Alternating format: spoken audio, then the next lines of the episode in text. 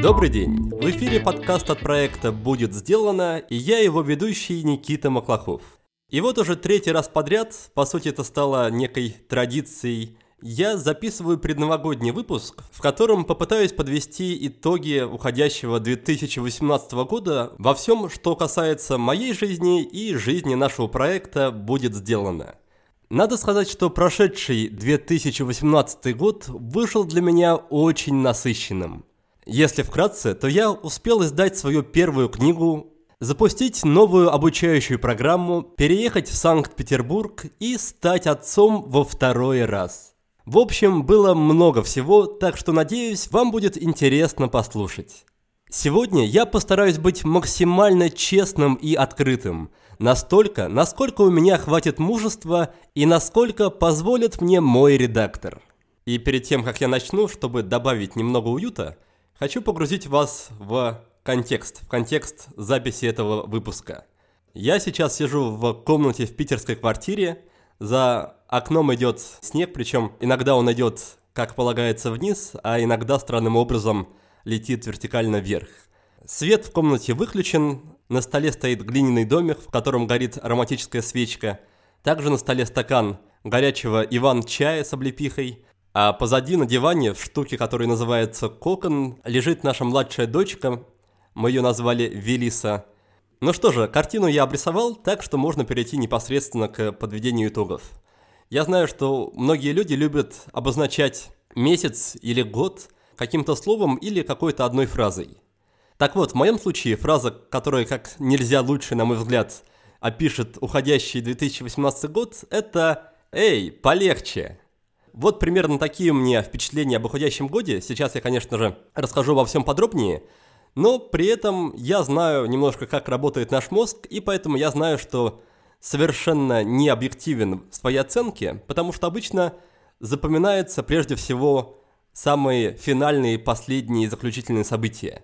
И поэтому я понимаю, что оценивая уходящий год, я оцениваю прежде всего события, которые происходили в эти последние пару месяцев, то есть в ноябре и в декабре. Поэтому, чтобы добавить немного объективности, постараюсь проанализировать весь год немного подробнее и разложить его буквально по полочкам.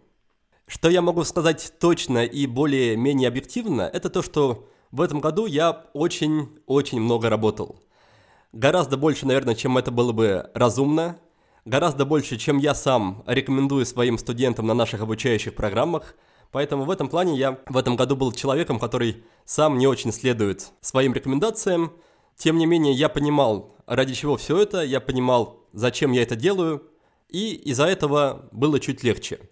Еще очень важный момент, который позволил мне на протяжении всего этого рабочего года не выгореть, не впадать в депрессии и даже не заболевать. За весь год я ни разу не болел больше одного случайного дня – так вот, этот важный момент – это грамотно, на мой взгляд, выстроенный распорядок дня. Я никогда не работаю весь день, там 8-10 часов без перерыва. Нет, я стараюсь придерживаться системы помодора, работаю 25-30, возможно, 50 минут, но непременно после этой рабочей сессии устраиваю себе перерыв, практикую все, что можно практиковать. Это и медитация, это и какие-то физические упражнения, подтягивания, приседания, что угодно – это тренировка голоса, занятия на интеллектуальных тренажерах. В общем, мне кажется, все эти практики я уже перечислял десятки раз в рамках нашего подкаста.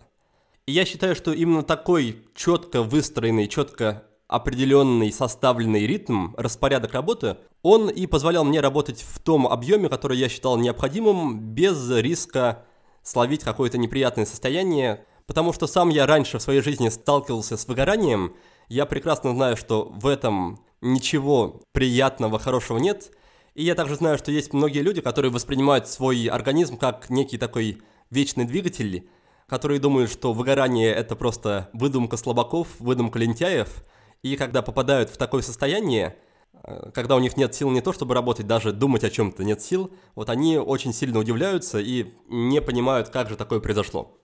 Поэтому играть в такие игры с организмом и со своим здоровьем вообще, конечно, не стоит, но если вы это все-таки делаете, как я в какой-то степени делал в этом году, то следует отдавать себе отчет в том, какие последствия могут за этим быть, и как этих последствий по-хорошему не, не допустить. То есть как выстроить свой рабочий график так, чтобы риск выгорания был минимальным.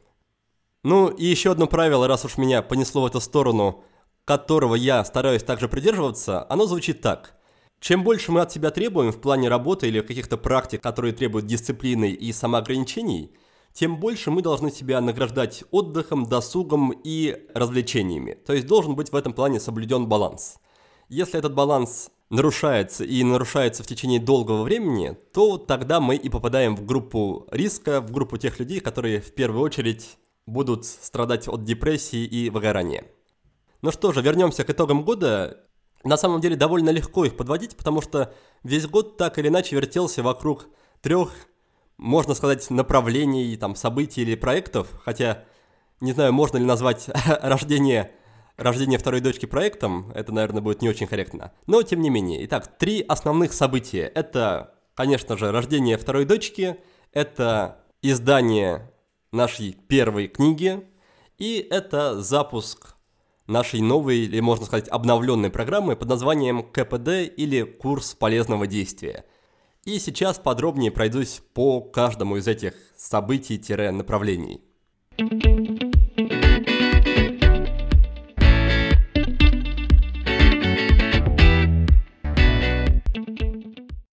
Начну с книги.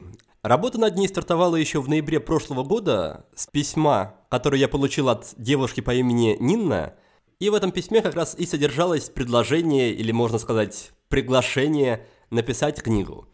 В той или иной степени мысли о своей книге, больше, конечно, в форме мечтаний, у меня, конечно, были на протяжении долгого времени, и вот, получив письмо, я понял, что это знак свыше, и что пора начинать над ней работу.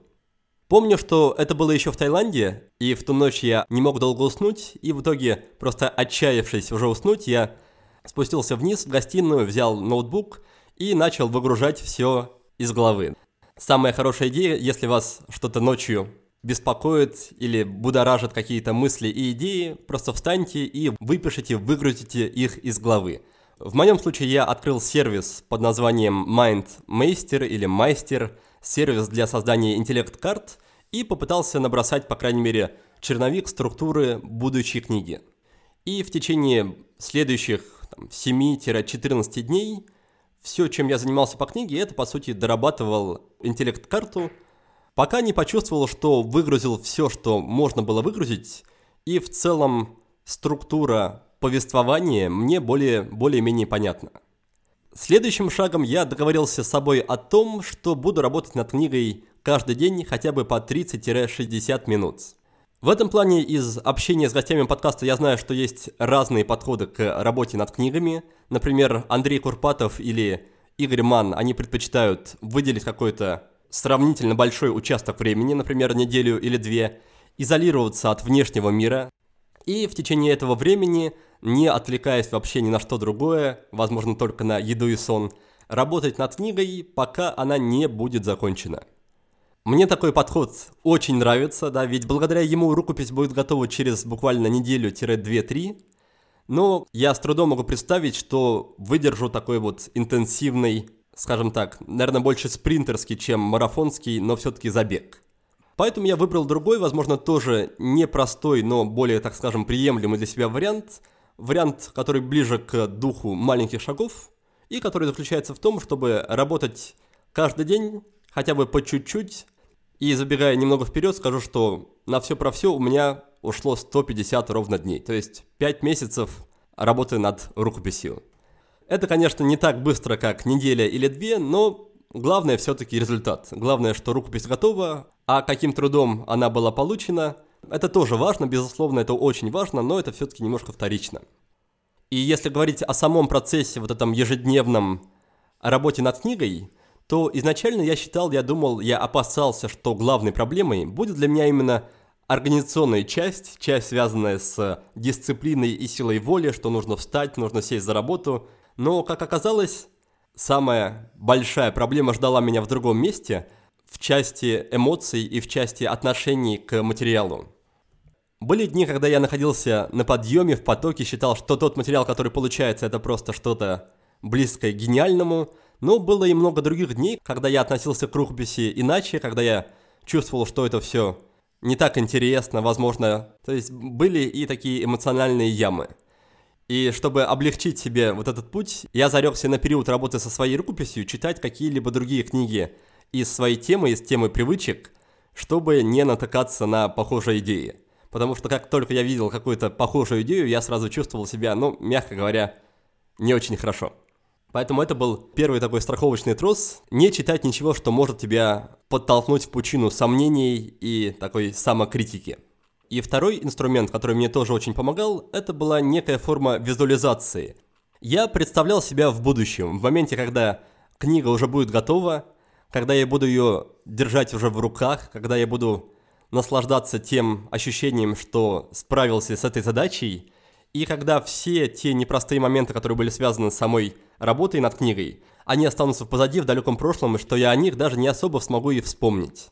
Взгляд из будущего, он очень помогал, поддерживал, по сути, мой будущий я протягивал руку помощи мне текущему и вытягивал меня с помощью этой руки поддержки через такое болото, пучину, трясину сомнений, неуверенности и трудностей.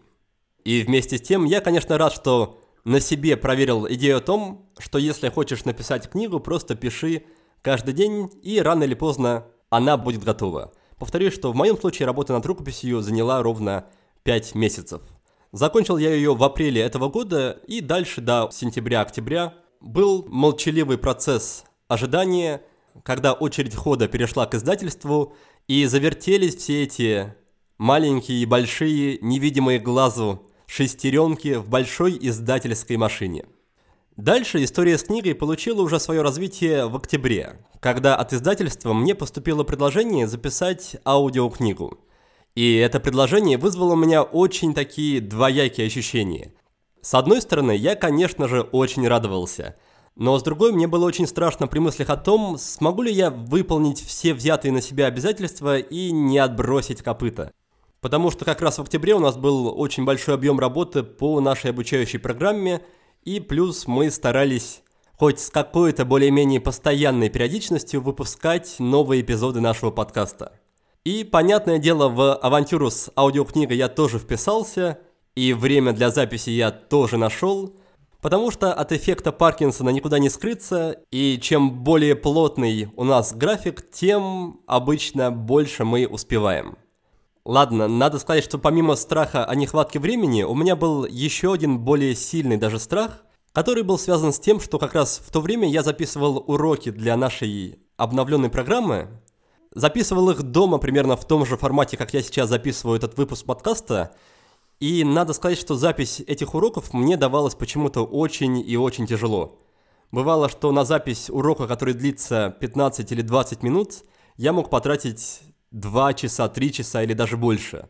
В эти моменты меня одолевал внутренний перфекционист, и я в попытках добиться какого-то идеального, на мой взгляд, звучания повторял одни и те же фразы по 3, 5, иногда даже 10 раз.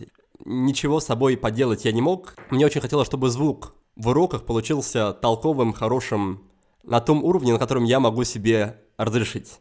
И я очень боялся, что этот шаблон, этот паттерн он также перенесется и на запись аудиокниги, и что, условно говоря, 10 минут чистого звука, у меня на них уйдет 5 часов записи в студии, и что звукорежиссеры меня возненавидят, выгонят, в общем, такие вот кошмарные сценарии у меня в моем воображении рисовались. Но на деле, к счастью, получилось, не сказать, чтобы совсем легко, но гораздо легче и проще. На это, с одной стороны, очень сильно повлияли ребята, звукорежиссеры, которые были в студии, Одного из них зовут Иван. Так вот, Иван, спасибо тебе большое. Ребята были очень спокойные, терпеливые, дружелюбные. Во многом благодаря им создалась вот такая спокойная, расслабленная атмосфера, которая позволила мне не напрягаться чересчур сильно и записать книгу сравнительно за недолгое или, скажем так, за небесконечное время. И в этом плане был очень забавный эпизод, когда я вышел э, в перерыве между сессиями записи на улицу там же стоял, курил артист, который на той же студии в другой комнате записывал также какую-то художественную аудиокнигу. И в беседе со звукорежиссером со своим этот артист ругался о том, что в книге были такие трудные какие-то голландские, то ли финские фамилии, что он за целый час записал всего лишь 30 минут звука. То есть у него, скажем так, пропорция была 2 к 1. И я стоял, конечно, в этот момент, и мне было очень, так скажем, неловко, потому что эти полчаса чистого звука я записывал, дай бог, ну там на, за 2 два с половиной часа работы в студии. Поэтому вопрос о скорости записи, он, конечно, очень такой относительный. Тут все зависит от того, смотря с чем и с кем сравнивать. И тут, если говорить о помощи и поддержке по части записи аудиокниги, хочу еще отметить Лену Рязанову. Перед началом работы в студии я написал ей с просьбой поделиться опытом, потому что на тот момент у нее уже был опыт записи своей аудиокниги. Причем записывала она ее в каком-то супер экспресс-режиме. У нее было два дня буквально. И за эти 2-3 дня она полностью успела записать аудиокнигу. Так вот, Лена мне дала довольно-таки простой, но очень толковый совет, которым я не применил воспользоваться. И совет заключался в том, чтобы просто готовиться к записи, то есть перечитывать материал книги, не допускать ситуации, когда текст ты будешь, скажем так, видеть в первый раз. Так что весь октябрь я катался на студию, а в ноябре, когда была буквально уже последняя сессия записи, я ко мне из издательства пришла новость о том, что книга буквально на днях увидит свет. И тут, наверное, надо сказать, что у меня были очень неправильные, очень завышенные ожидания от всего этого процесса. В моем воображении это рисовалось так, что наступит какой-то день, например, там 14 ноября, книга появится на полках магазинов, и все, и эта история закончится для меня таким победным финалом, зазвучат фанфары, и все можно будет расслабиться. Но реальность оказалась немножко другой. Когда книга вышла в свет, работа над книгой, она не заканчивается, а только, по сути, начинается. Начинается самый, самый важный этап, который как раз и определяет успех книги. Этап продаж и продвижения. И ты, как автор, как я узнал, да, чуть, чуть позже, чем следовало бы, именно ты должен приложить максимум усилий, чтобы книга стала бестселлером или чем угодно, чтобы ее хоть в каком-то виде постиг успех. У меня, честно скажем, были очень неправильные завышенные ожидания и представления на этот счет, и из-за них меня в ноябре постигли некоторые эмоциональные качели. Я очень сильно переживал внутренне, гораздо, наверное, сильнее, чем оно того стоило. То есть во время первой недели каждый час, наверное, проверял там интернет, социальные сети в поисках, где же новые отзывы, где же новые публикации о книге. В общем, было такое расшатанное состояние, которое, конечно, мне не очень нравилось. И выйти из этого состояния мне помогло другое внезапное событие, это рождение дочки, о котором я расскажу чуть позже. Но, тем не менее, подводя итоги, да, опыт работы над книгой очень интересный. С продажами книги вроде бы тоже все в порядке, по крайней мере, когда я списывался на этот счет в начале декабря с работницей издательства – она сказала, что на тот момент было продано уже больше половины тиража, и книга даже вошла в топ-10 книг по продажам издательства «Миф» в ноябре. То есть в некоторой степени этим тоже можно, наверное, гордиться. И завершая этот затянувшийся разговор о книге, хочу в очередной раз выразить благодарность некоторым людям. Во-первых, это еще раз Нина Ильина, благодаря которой работа над книгой началась. Во-вторых, это Марина Васильева, с помощью которой я смог пробиться, так скажем, попасть в издательство «Миф». А, в-третьих, это звукорежиссеры, и конкретно звукорежиссер Иван, я, к сожалению, не знаю его фамилии, который очень меня поддерживал во время записи аудиокниги. И, конечно же, это сотрудницы издательства, издательства «Миф», мой редактор Светлана Мотылькова, которая в том числе вправляла мне мозги, когда я погружался в пучину сомнений и такого самообичевания. И также это Анастасия Дьяченко, которая насколько я знаю, отвечает отчасти за маркетинг, отчасти за взаимодействие с, как раз с авторами в издательстве. Ну и помимо этого, конечно, было множество других людей, которые помогали и поддерживали меня в этом пути. И, к счастью, их всех я упомянул на финальных страницах книги, поэтому еще раз вам спасибо. Да-да, кстати, я все-таки уже стал в этом году отчасти автором, или вернее, возможно, соавтором книги бестселлера – и это уже не относится к книге под названием «Будет сделано», это относится к книге под названием «Я люблю русский язык». Дело в том, что раньше, еще до того, как я начал заниматься проектом «Будет сделано», я создал и развивал сообщество ВКонтакте под названием «Я люблю русский язык». Это сообщество сильно выросло, в нем уже больше миллиона подписчиков, и в какой-то момент я просто передал работу над ним своим коллегам по этому проекту.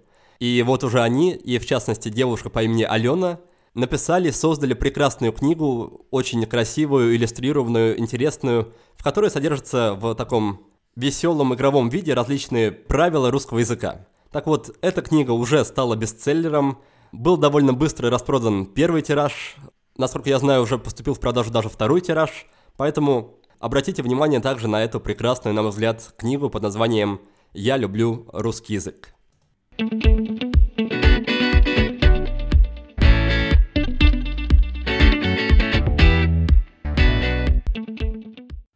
Теперь мне бы хотелось отойти немного в сторону от основной линии повествования и обсудить такую тему, как место жительства.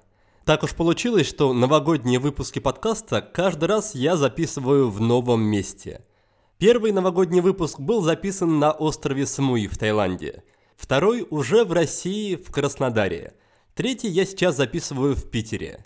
И, в принципе, не сильно удивлюсь, если окажется, что следующий, четвертый, будет также записан в другом месте, возможно, даже не в России. Хотя думаю, что услышав эти мои слова, моя жена содрогнется, ее наши переезды сильно-сильно утомили, поскольку бытовые вопросы и вопросы перевозки вещей обычно ложатся именно на ее плечи, что, конечно, вовсе не так просто. Итак, в ноябре прошлого года, решив, что Таиланд нам по многим причинам уже больше не подходит, мы перебрались в Краснодар – во многом выбор Краснодара был продиктован климатическими факторами, поскольку мы боялись, что переезд, например, в Питер будет для нас слишком тяжелый, ведь, по сути, мы целых 7 лет не видели зимы, и начинать повторное знакомство с российской зимой с Питера показалось нам не очень хорошей идеей. Итак, что касается Краснодара. В целом у нас от него остались довольно приятные впечатления, как минимум от того района, в котором мы жили. Он назывался он называется по-прежнему фестивальный. Но, тем не менее, Краснодар не смог стать для нас вторым домом, как минимум по двум причинам. Во-первых, я в Краснодаре не смог для себя найти сильного поддерживающего окружения. А окружение это было как раз одна из тех причин, по которой я решил уехать из Таиланда.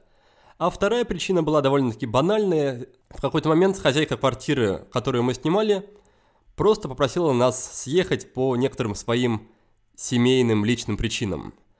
А найти новую, хорошую, подходящую для нас квартиру с собакой оказалось далеко не так просто, как мы себе представляли. В общем, мы предприняли несколько, прямо скажем так, ленивых попыток найти какой-то новый вариант. И после этого поняли, что особых причин оставаться в Краснодаре больше нет. И начали паковать вещи для переезда в Питер. Санкт-Петербург – это город моей любимой жены – она здесь родилась, здесь выросла, здесь у нее родители. Поэтому выбор был сделан в пользу именно северной столицы, а не основной. И уже в апреле мы приехали в Питер. И тут перед нами стала новая проблема, точнее передо мной, потому что жена это не воспринимала как проблему. Мне не слишком сильно, мягко говоря, нравился тот район, в котором мы поселились. На своих обучающих программах я много говорю о том, насколько важно обустраивать вокруг себя поддерживающее пространство. То пространство, которое будет помогать тебе продвигаться к твоим целям. Так вот, этот район, в котором мы поселились поддерживающим пространством, назвать было совсем-совсем нельзя. И я довольно быстро на себе почувствовал его не совсем позитивное, прям так скажем, отрицательное влияние. Там не было чего-то особо страшного, но был такой, скажем, стандартный набор. Это мужики, которые сидят, курят и выпивают перед подъездом – это какие-то неадекватные водители, которые проносятся во дворе со скоростью 60 км в час. Это молодежь, которая может сидеть, курить, выпивать также на площадках. И в целом я к таким вещам относился спокойно до того момента, как у меня появилась дочка. Ну, по крайней мере, у меня произошел такой небольшой сдвиг в моем сознании. Я начал такие вещи э, воспринимать в какой-то степени более агрессивно, наверное. И во мне взыграло такое чувство справедливости – и я начал замечать за собой, что все чаще и чаще пытаюсь бороться за справедливость, пытаюсь делать какие-то замечания этим людям, которые курят перед подъездом, пытаюсь останавливать неадекватных водителей. И одной частью сознания я понимал, что это скорее ведет только к конфликтам, но не к чему-то конструктивному. Другая часть меня просто требовала предпринимать какие-то действия, чтобы изменить ситуацию к лучшему. И вскоре уже после переезда я понял, что не хочу долго находиться в этом месте, не хочу, чтобы в этом месте находилась и росла моя дочка, и начал смотреть в сторону еще одного переезда, ну, уже в рамках, наверное, Санкт-Петербурга. И с этого момента началась наша долгая-долгая эпопея по поиску нового съемного жилья. По моим таким грубым прикидкам, мы потратили на это месяца четыре. Сначала у нас была идея снять что-то вроде загородного домика поблизости к Питеру, потому что потребности быть в центре города у нас особо не было. Потом мы даже думали купить какой-то подобный домик в ипотеку, но я быстро понял, что мне как новоявленному индивидуальному предпринимателю никто нормальные условия точно не предоставит, если предоставит хоть какие-то. Потом, осознав, что в рамках нашего бюджета мы вряд ли найдем какой-то подходящий вариант, мы переключились уже на поиски квартиры. И уже после этого мы пересмотрели десятки, наверное, квартир, так и не найдя ничего подходящего. И в этот момент я уже начал сомневаться в своей адекватности, поскольку изначально я думал, что те требования, которые я предъявляю к потенциальной квартире, они не слишком завышенные, они были, на мой взгляд, ну, умеренные. Мне очень хотелось, чтобы дом не был тем, что называют муравейником, или как выразился мой товарищ, человейником, то есть чтобы это не было просто серия огромных высоток, которые понатыканы друг рядом с другом, и все место вокруг них и между ними занято парковкой, чтобы это не было вот такой картиной. И таких пунктов у меня было еще пару-тройку, но то, что меня удивило, опять-таки, да, это показывает мои, мою как раз не очень большую адекватность, потому что если случается что-то, что вас удивляет и выбивает из колеи, это обычно говорит о том, что ваша картина мира, она не соответствует объективной действительности. Так вот, выяснилось, что те требования, которые я предъявляю к квартире, они, если не супер завышенные, то находятся на очень высоком уровне, и найти что-то подобное оказалось не так-то и просто.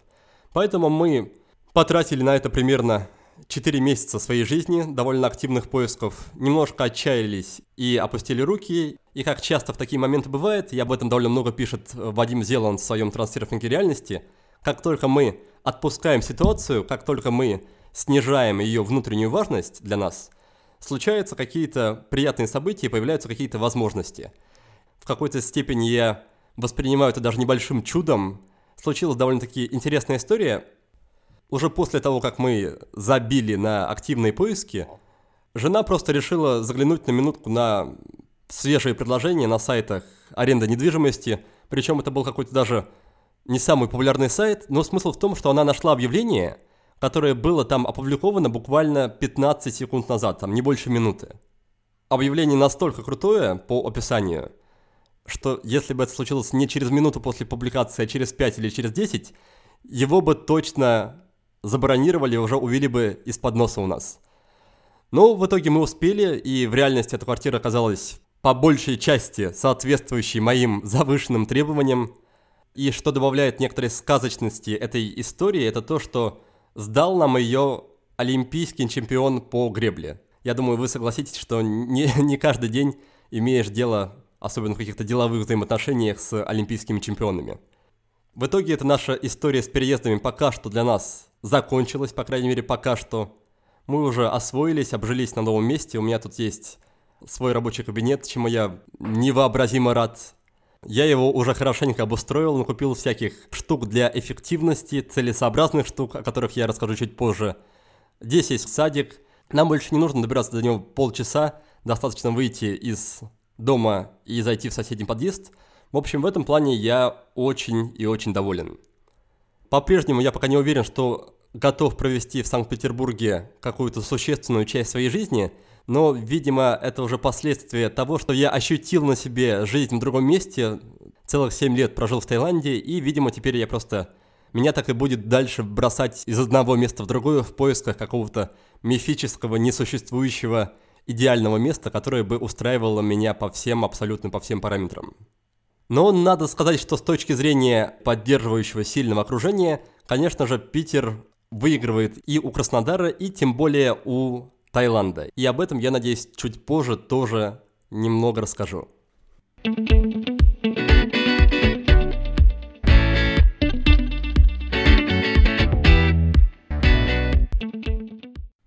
Ну что же, теперь давайте вернемся к тем пунктам, которые я обозначил в самом начале – И теперь хотел бы поговорить о нашей новой программе, а точнее о работе над ней, о программе, которая называется «Курс полезного действия».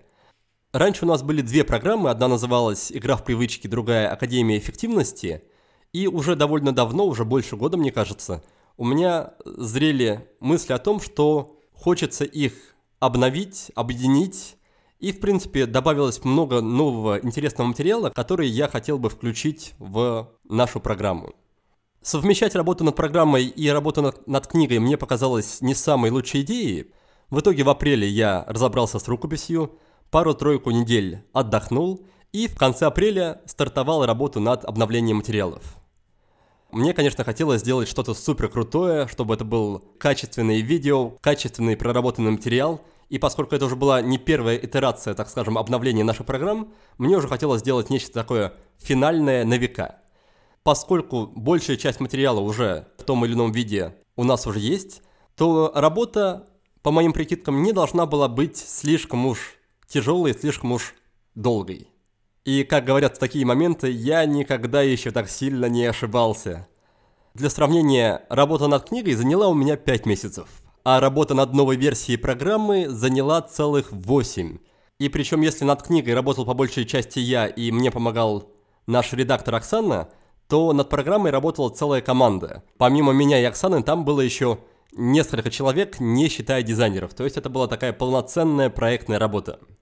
Мы под это дело взяли на лето отпуск от подкаста, то есть прекратили работу над новыми выпусками – и это, наверное, даже в какой-то степени была моя ошибка, потому что, опять-таки, по закону Паркинсона, если работы немного, то она все равно растянется на все имеющееся время. И в итоге мы, конечно, работали над обновлением программы, но, ну, наверное, в течение лета мы могли бы сделать больше задач, если бы эти задачи вообще были. Поэтому в этом плане тем, как я провел лето, я совершенно недоволен – Поэтому впредь я буду стараться все-таки склоняться к одному из полноценных вариантов. Или если я работаю, то загружать себя нормально. Если я чувствую, что мне требуется отдых, то просто полностью, полностью отключаться от работы. Итак, что же касается работы над обновлением материалов программы. Поначалу, конечно, мне не казалось это большой проблемой. Но потом, когда пришла осень, когда появились новые задачи по книге, когда я начал записывать аудиокнигу, когда случились все эти события с э, рождением второй дочки, все это превратилось в легкий такой кошмар. Я переживал сильно о том, что не успею закончить работу в срок. И это, конечно, добавляло, добавляло не самых приятных эмоций. Вся эта ситуация – это, пожалуй, то, о чем я буду думать на новогодних каникулах. Потому что, с одной стороны, я очень доволен тем, что получилось. Реально получилось хорошая, качественная, стройная, мощная программа, и выпускники первого потока, я думаю, со мной полностью согласятся.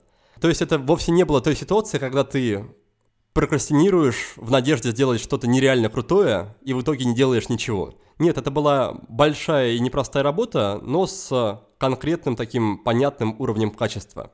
Но, с другой стороны, для меня остается открытым вопрос, стоит ли в наше время, в век безумных скоростей, так, грубо говоря, упарываться по качеству. То есть стоит ли тратить на работу над программой целых 8 месяцев, когда множество других людей делают нечто подобное, нечто похожее, например, за месяц.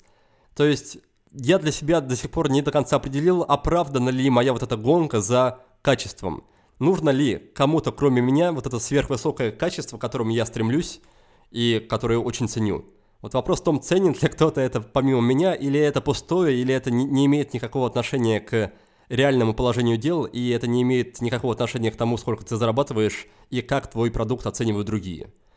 Вот этот вопрос для меня остался открытым, и как раз, наверное, одно из качеств, которые я хочу проработать себе в следующем году, это качество такого легкого, более легкого отношения к процессу. То есть я хочу найти баланс. Баланс между тем, чтобы не тратить на работу чрезмерных усилий и внутренних ресурсов, и тем, чтобы на выходе все-таки получался тот результат, который тебя полностью бы устроил. Вот этой легкости, легкого отношения к процессу и более легкого, наверное, отношения к себе мне очень пока что не хватает. И если работать в принципе, я, на мой взгляд, научился довольно неплохо, теперь я хочу научиться работать с некой легкостью, чтобы в работе было больше, наверное, от игры. Вот это было бы правильное определение. Но, как бы то ни было, работа над обновленной программой закончена, закончена в срок. Я этому безумно просто рад. Я очень благодарен Оксане, моей ключевой сотруднице, за то, что она также не отставала от меня ни на шаг и свою часть работы тоже выполнила в срок.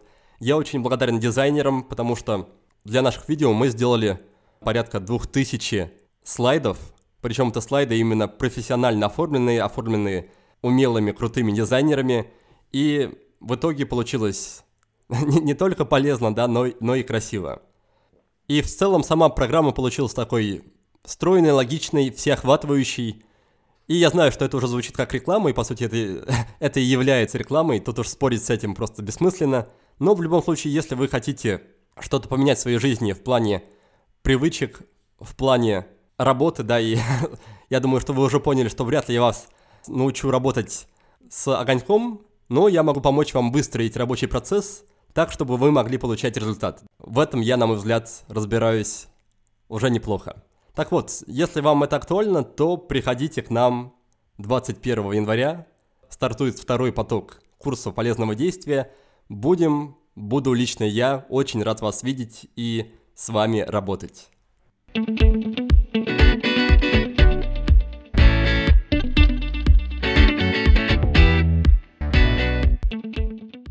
И, наконец, мой рассказ плавно подходит к третьему событию.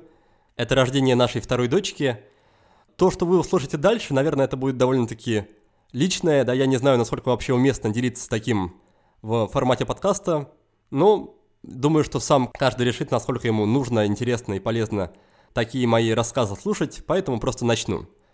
Итак, на второй неделе ноября я поехал в Москву, и одной из основных целей поездки было заехать в издательство, первый раз, в общем-то, увидеть свою книгу, записать какое-то видео для читателей и все в таком духе. Сама поездка прошла, на мой взгляд, хорошо, даже отлично. Почти все, что я распланировал, я сделал. Встретился с кучей интересных людей, с Натальей Бабаевой. Она была в гостях у нас в подкасте. С Андреем Сидельниковым. Это человек, который также горячо заинтересован темой работы с привычками. Встретился с кураторами наших программ, заехал в гости к Сергею Капличному. Было довольно-таки много общения. Сейчас я все это так в деталях описываю, чтобы просто был понятен весь контекст ситуации. И в пятницу ночью я вернулся домой в Питер, это было, наверное, уже где-то 2 или 3 часа ночи. А, лег спать, и с утра как раз нам предстояла поездка с женой на выходные без дочки а, в Германию. Это была поездка, которую мы запланировали за некоторое время до этого. Жена, как вы понимаете, была беременна, врачи ее отпустили, дали ей добро на такую небольшую поездку. Мы просто хотели провести выходные в Германии, в месте, где я провел свое детство, перед тем, как родится малышка и перед тем, как у нас не будет больше возможности в ближайшие месяцы или, возможно, чуть дольше куда-то еще выбираться. Отправились в эту поездку и первые два дня в целом провели неплохо, погуляли по городу, опять-таки заехали в те места, где я вырос. Все шло более-менее хорошо до тех пор, пока не настал вечер воскресенья. А вечер воскресенья выглядел примерно так. Я за столом в небольшом номере гостиницы. Подвожу итоги недели, чем я обычно занимаюсь по воскресеньям. Дара, жена, лежит на кровати, ее состояние не очень понятно, явно она чувствует себя не очень хорошо. Я пока не очень понимаю, что предпринимать в этой ситуации. Надеюсь, что все разрешится, и мы сможем обратно вернуться в Питер и решить все вопросы уже на месте. Но через какое-то время уже понимаю, что ситуация сама собой не разрешится, вызываю скорую. Нас повезли в роддом, по дороге мы заполнили какой-то формуляр. Как только мог, пытался вспомнить те знания немецкого языка, которые у меня были раньше. Привезли нас в роддом, передали уже в руки персонала. И дальше события довольно-таки быстро развивались. И примерно в 11 часов я, стоя у изголовья кровати жены, наблюдал, как появляется на свет моя вторая дочка.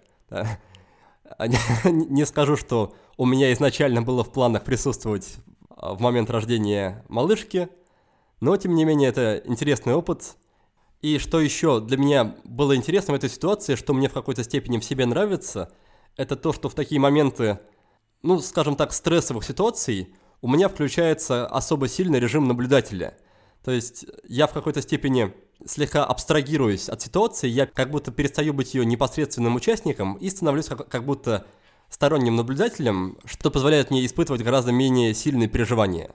Мне это помогает сохранять почти такое тотальное спокойствие и некий контроль над ситуацией.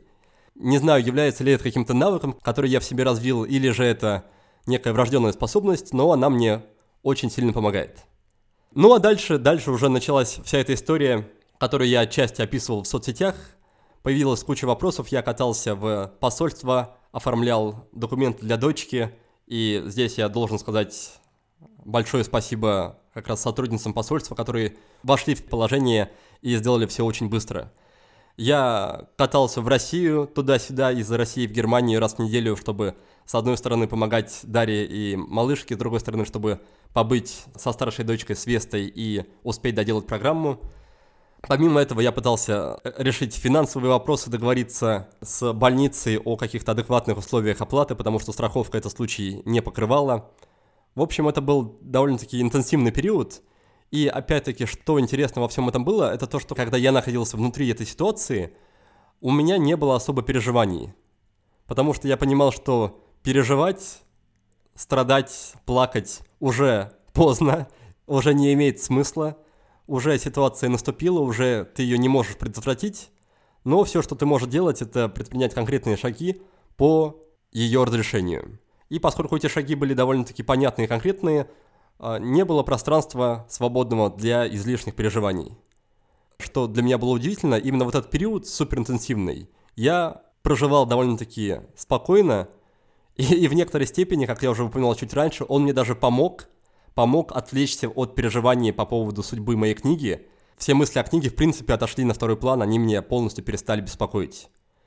Но теперь еще раз, возвращаясь к этому решению поехать на выходные в Германию и оценивая повторно это решение, исходя из тех результатов, которые получились, я уже не могу однозначно судить о том, является ли это решение плохим или хорошим.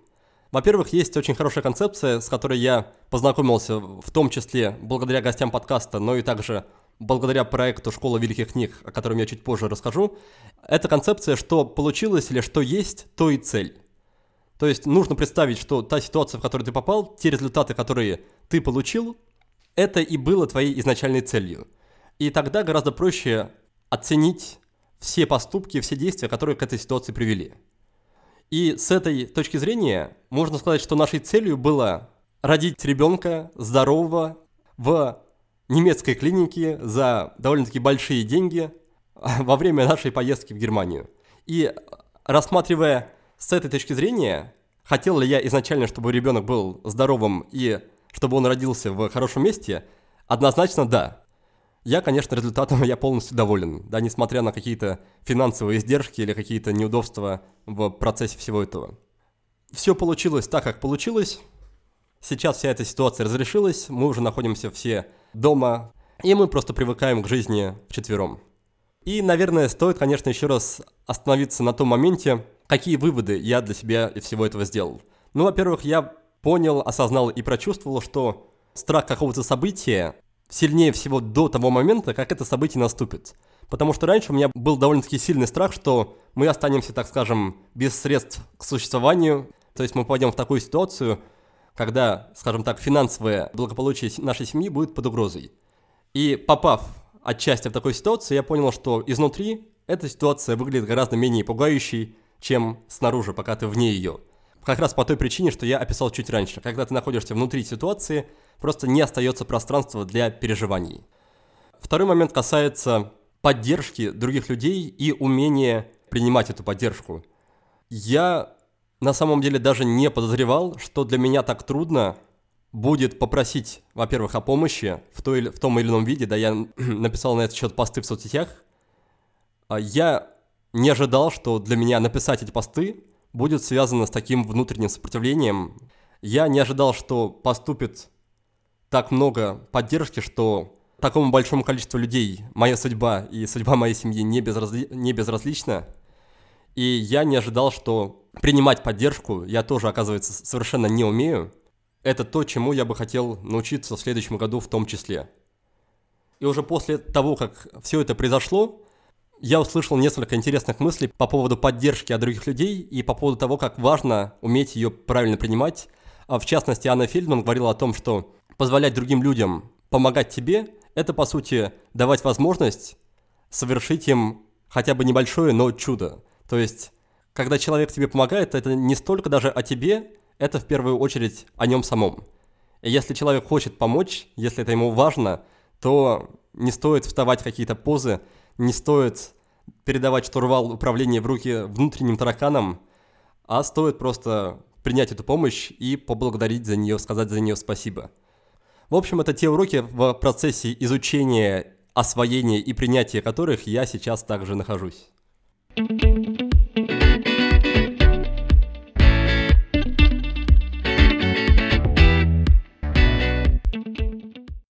Ну что же, пожалуй, это то, что было основного и глобального в этом году. И несмотря на то, что подкаст уже довольно сильно затянулся, я бы еще хотел поговорить о другом, не таком основном и не таком глобальном. В частности, в этом году я получил статус индивидуального предпринимателя и оформил то, что называется патент. Это такая удобная форма налогообложения, при которой ты платишь, по сути, один раз фиксированную сумму и больше не заботишься особо, не думаешь о налогах. И в частности с этим была связана забавная очень история. Уже совсем в конце года, буквально на прошлой неделе, а, я поехал в Москву через пару дней после того, как мы вернулись из Германии, чтобы как раз этот патент продлить на следующий год. Это была, пожалуй, самая странная и неудачная, в какой-то степени глупая поездка, которая вообще происходила со мной за всю мою жизнь. Я встал с утра пораньше, сделал все свои стандартные дела, а начал вызывать такси. Ну и надо говориться, что это было в 8 часов утра, рейс был на, на 10 часов из Пулково. Я начал вызывать такси через приложение, таксист вроде бы как уже подъезжал, но в последний момент отменил заявку. Я попытался вызвать новую машину, но машин просто свободных не было, о чем мне приложение и сказало. Я подумал, что хорошо, ладно, у меня есть своя машина, так почему бы не прокатиться на ней до аэропорта? Сказано, сделано. Я зашел на сайт Пулково, забронировал парковку крытую для машины и поехал. Поехал вовремя, поехал нормально, приехал там без 20, по-моему, 9 уже был на месте. И дальше, дальше я долго-долго крутился в попытках найти нужную мне парковку. И никак у меня это не получалось. Поэтому бросил машину на открытой парковке. Ладно, главное успеть. Бегу в аэропорт, вроде бы успеваю. И оказывается, что регистрация на, на мой рейс уже закрыта. И, конечно, я в небольшом шоке потому что впервые в жизни опоздал на, на рейс, на самолет. Позвонил жене, попросил ее купить билет на следующий. И опять-таки, что было интересно, это внутреннее ощущение э, в эти моменты. С одной стороны, я оставался в какой-то степени спокойным. Я посидел, помедитировал немножко, там 5-10 минут, от этого тоже стало легче. Но в то же время была, была огромная куча злости на себя. И опять-таки, как я знаю, этот внутренний голос, то, что называется внутренним родителем – то, как мы себя вот так внутренне ругаем за какие-то косяки, скорее всего, в том или ином виде это то, как реагировали наши родители на наши косяки. И, наверное, это еще одно направление, над которым я бы хотел поработать в следующем году, чтобы таких внутренних голос голосов в голове, в принципе, не возникало, чтобы ситуация воспринималась в таком в функциональном ключе, чтобы я мог себе спокойно сказать, да, Никита, я накосячил, Сейчас эта ошибка повлечет за собой некоторые последствия, но окей, это те последствия, которые я готов принять, и я готов себя за эту ситуацию простить.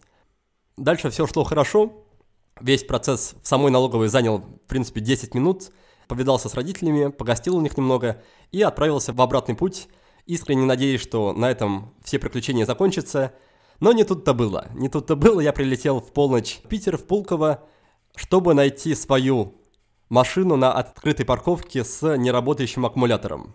Тут, конечно же, подключился голос критика, который был с утра, который мне говорил о том, что если бы я с утра не накосячил, а нашел парковку крытую или вообще бы поехал на такси, то машина бы, скорее всего, не разрядилась. Но опять-таки, я был уже слишком уставший, чтобы долго себя ругать. Дошел до того места, где тусовались таксисты, предложил одному из них тысячу рублей в случае, если он меня сможет завести. Причем я очень проникся отношением э, человека, с которым я договорился, он... У меня было прям ощущение, что он реально заботится обо мне, что он хочет, чтобы все разрешилось хорошо. Вот такая вышла поездка. Еще, конечно же, то, чему хотелось бы уделить время в рамках нашего новогоднего выпуска, это тема, в общем-то, самого подкаста. Потому что, с одной стороны, мне нравятся, мне нравятся те изменения, которые происходят в нем в этом году, а с другой стороны, мне очень грустно от того, что в этом году у нас не получалось публиковать выпуски в том количестве, в котором мне бы хотелось и в котором, я надеюсь, кто-то кто из вас ожидает, кто-то из вас ждет. Что же происходило с подкастом? Как я уже говорил, на лето мы решили взять от него первый в истории подкаста отпуск от подкаста.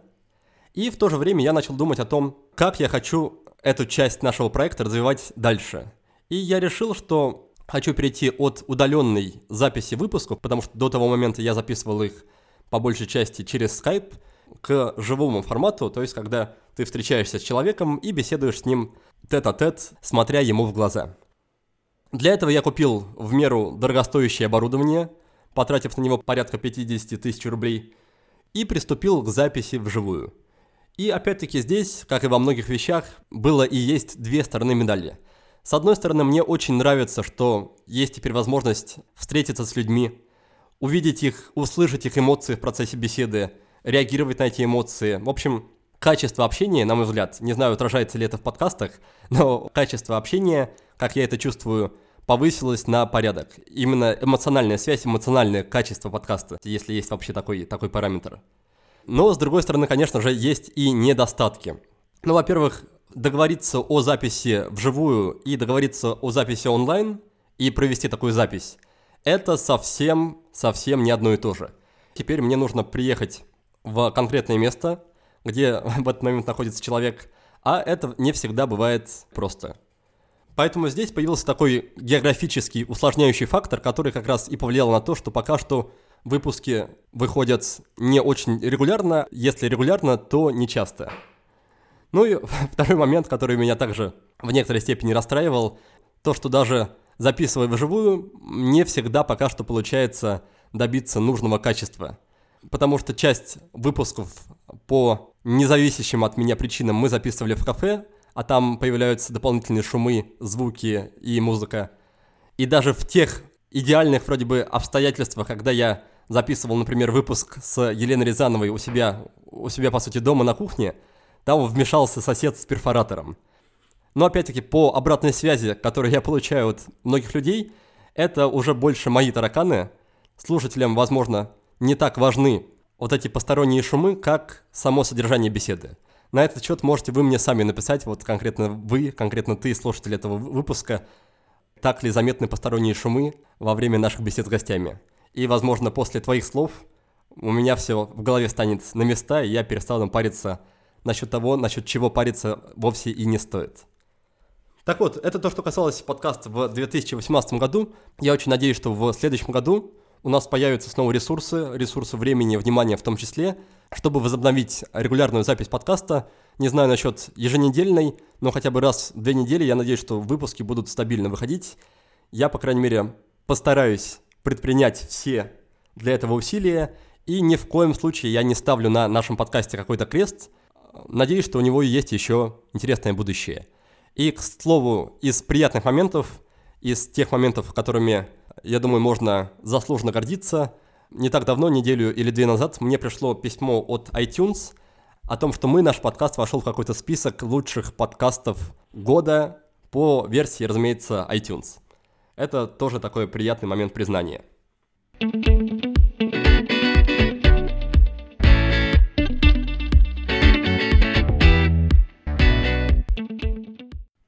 И, видимо, подходя уже совсем к концу, к завершению сегодняшнего выпуска, хочется поговорить о практиках и привычках, которые меня сопровождали в этом году.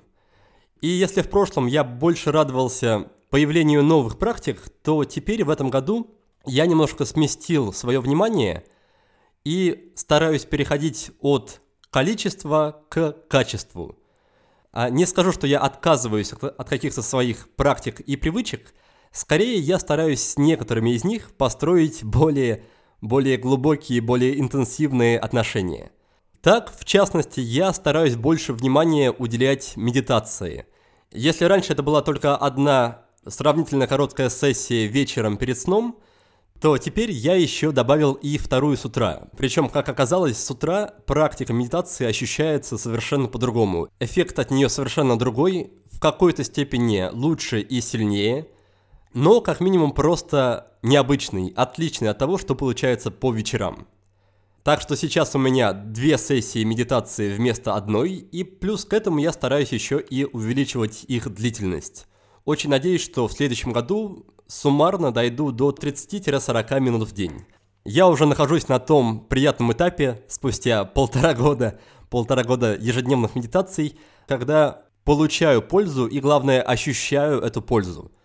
Так что в следующем году я буду стараться наращивать объем практики и заодно, возможно, изучать медитацию с какой-то формальной стороны, возможно, пройду какие-то курсы, возможно, почитаю еще книги на этот счет. Правда, насчет именно теории медитации я не строю иллюзий, потому что медитация в какой-то степени похожа на секс, как бы странно это ни звучало, но только в том контексте, что бесполезно об этом говорить обычно, нужно практиковать, пробовать и смотреть уже на свои ощущения. Пользы от чтения 10 книжек про медитацию будет явно меньше, чем от 10 часов практики этой самой медитации. Еще из любопытного в этом году я приобрел то, что называется нейроинтерфейс Muse. Мне кажется, я уже не раз упоминал его в подкасте. Это такая, такая штука, такой обруч, который ты надеваешь на голову. Он производит то, что в медицине называется электроэнцефалограммой, то есть считывает сигналы твоего мозга. И помимо этого обруча ты надеваешь наушники, включаешь приложение и начинаешь медитировать. Если ты отвлекаешься во время медитации, то обруч это фиксирует, и в наушниках у тебя появляются такие интенсивные звуки, например, звуки сильного дождя. Когда ты успокаиваешься, снова переключаешь внимание на дыхание, приводишь мозг в более спокойное состояние, то в наушниках начинают звучать приятное пение, приятные голоса птичек. И таким образом ты во время самой медитации, во время процесса медитации получаешь немедленную обратную связь и можешь скорректировать свои действия или отсутствие действий прямо в процессе медитации. Штука в первую очередь забавная и веселая. Я не могу сказать, что она прямо супер полезная, что без нее нельзя медитировать. Конечно же, можно. Но в качестве такой приятной, прикольной примочки, которая добавит некого веселья процессу медитации, очень даже можно это использовать. Вторая практика, которой я стал посвящать тоже больше внимания и которой уже не раз, мне кажется, пел хвалебные оды в рамках подкаста, это практика контрастных водных процедур. Или даже, вернее, ледяных водных процедур. И если раньше я просто с утра принимал контрастный душ, то теперь, во-первых, я стараюсь практиковать дыхательную гимнастику Вим Хофа. Его еще называют «Снежный человек», это очень интересный такой дядя. Я, разумеется, оставлю на него ссылки, и на эту гимнастику тоже оставлю ссылки – так вот, Вимхоф совершает какие-то невообразимые вещи. Например, как-то раз он поднялся буквально в одних шортах на высокую гору. В другой раз он пробежал марафон 50 километров по леднику без обуви даже. В третий раз он сидел два часа в ледяной бочке, то есть бочке полностью обложенной льдом. В общем, с холодными температурами он на «ты». И этот невероятный мужчина разработал специальную дыхательную гимнастику, которая помогает привести организм в определенное состояние, в котором будут гораздо проще и гораздо легче переноситься экстремально низкие температуры. Поэтому я теперь делаю эту дыхательную гимнастику каждый раз перед тем, как принять ледяной душ, и планирую перенести свое знакомство с ледяной водой за пределы квартиры. Под этим я имею в виду ныряние в проруби. Я уже окунулся в этом году один раз прямо на свой день рождения – Встал пораньше, поехал, окунулся и прямо день, день заиграл новыми красками. Но теперь мне хочется эти окунания из какого-то исключительного события сделать, скажем так, рядовым или привычным. То есть заниматься этим почаще, заниматься этим регулярно. Возможно, я даже вступлю в какой-то клуб моржей. Но в любом случае, если вы живете в Петербурге, и если у вас уже есть такой опыт, или вы хотите такой опыт приобрести, то можем с вами объединиться и понырять, понырять вместе, почему бы и нет. И третье, о чем также хотелось бы рассказать в контексте практик, правда, это не совсем практика, это скорее, не знаю, это скорее философия, культура. В общем, мы вместе с женой в этом году стараемся перейти на зеленую сторону жизни, то есть немножко побольше делать со своей стороны для заботы об окружающем мире. А в некоторой степени, конечно, на это повлияла наша беседа с Романом Саблиным – она, скажем так, стала последней каплей, которая меня наконец-то сподвигла к действиям, и мы действительно начали какие-то шаги в этом плане предпринимать. Во-первых, сделали все возможное, чтобы минимизировать количество пластиковых пакетов в своей жизни. Для этого купили просто достаточное количество тканевых пакетов, чтобы ходить с ними в магазины. И купили то, что называется фруктовки. Это тоже, по сути, такие сумочки дырявые, сеточки, в которые можно класть фрукты и использовать их также вместо одноразовых пакетов. Конечно, сумочки, а не фрукты. И второй глобальный момент заключается в том, что мы дома организовали сортировку мусора. Купили несколько корзин, и теперь в одну корзину кладем все жестянки, в, друг, в другую все стеклянные банки, в третью все, что связано с бумагой и картоном, в четвертой упаковке а-ля тетрапак. Четыре корзины у нас появились, они у нас примерно копятся в течение одного-двух месяцев, и потом в первую субботу каждого месяца в Питере организуются точки сбора. И когда у нас больше нет в корзинах места, когда все переполняется, мы дождаемся этой первой субботы и просто разом на машине отвозим туда весь мусор.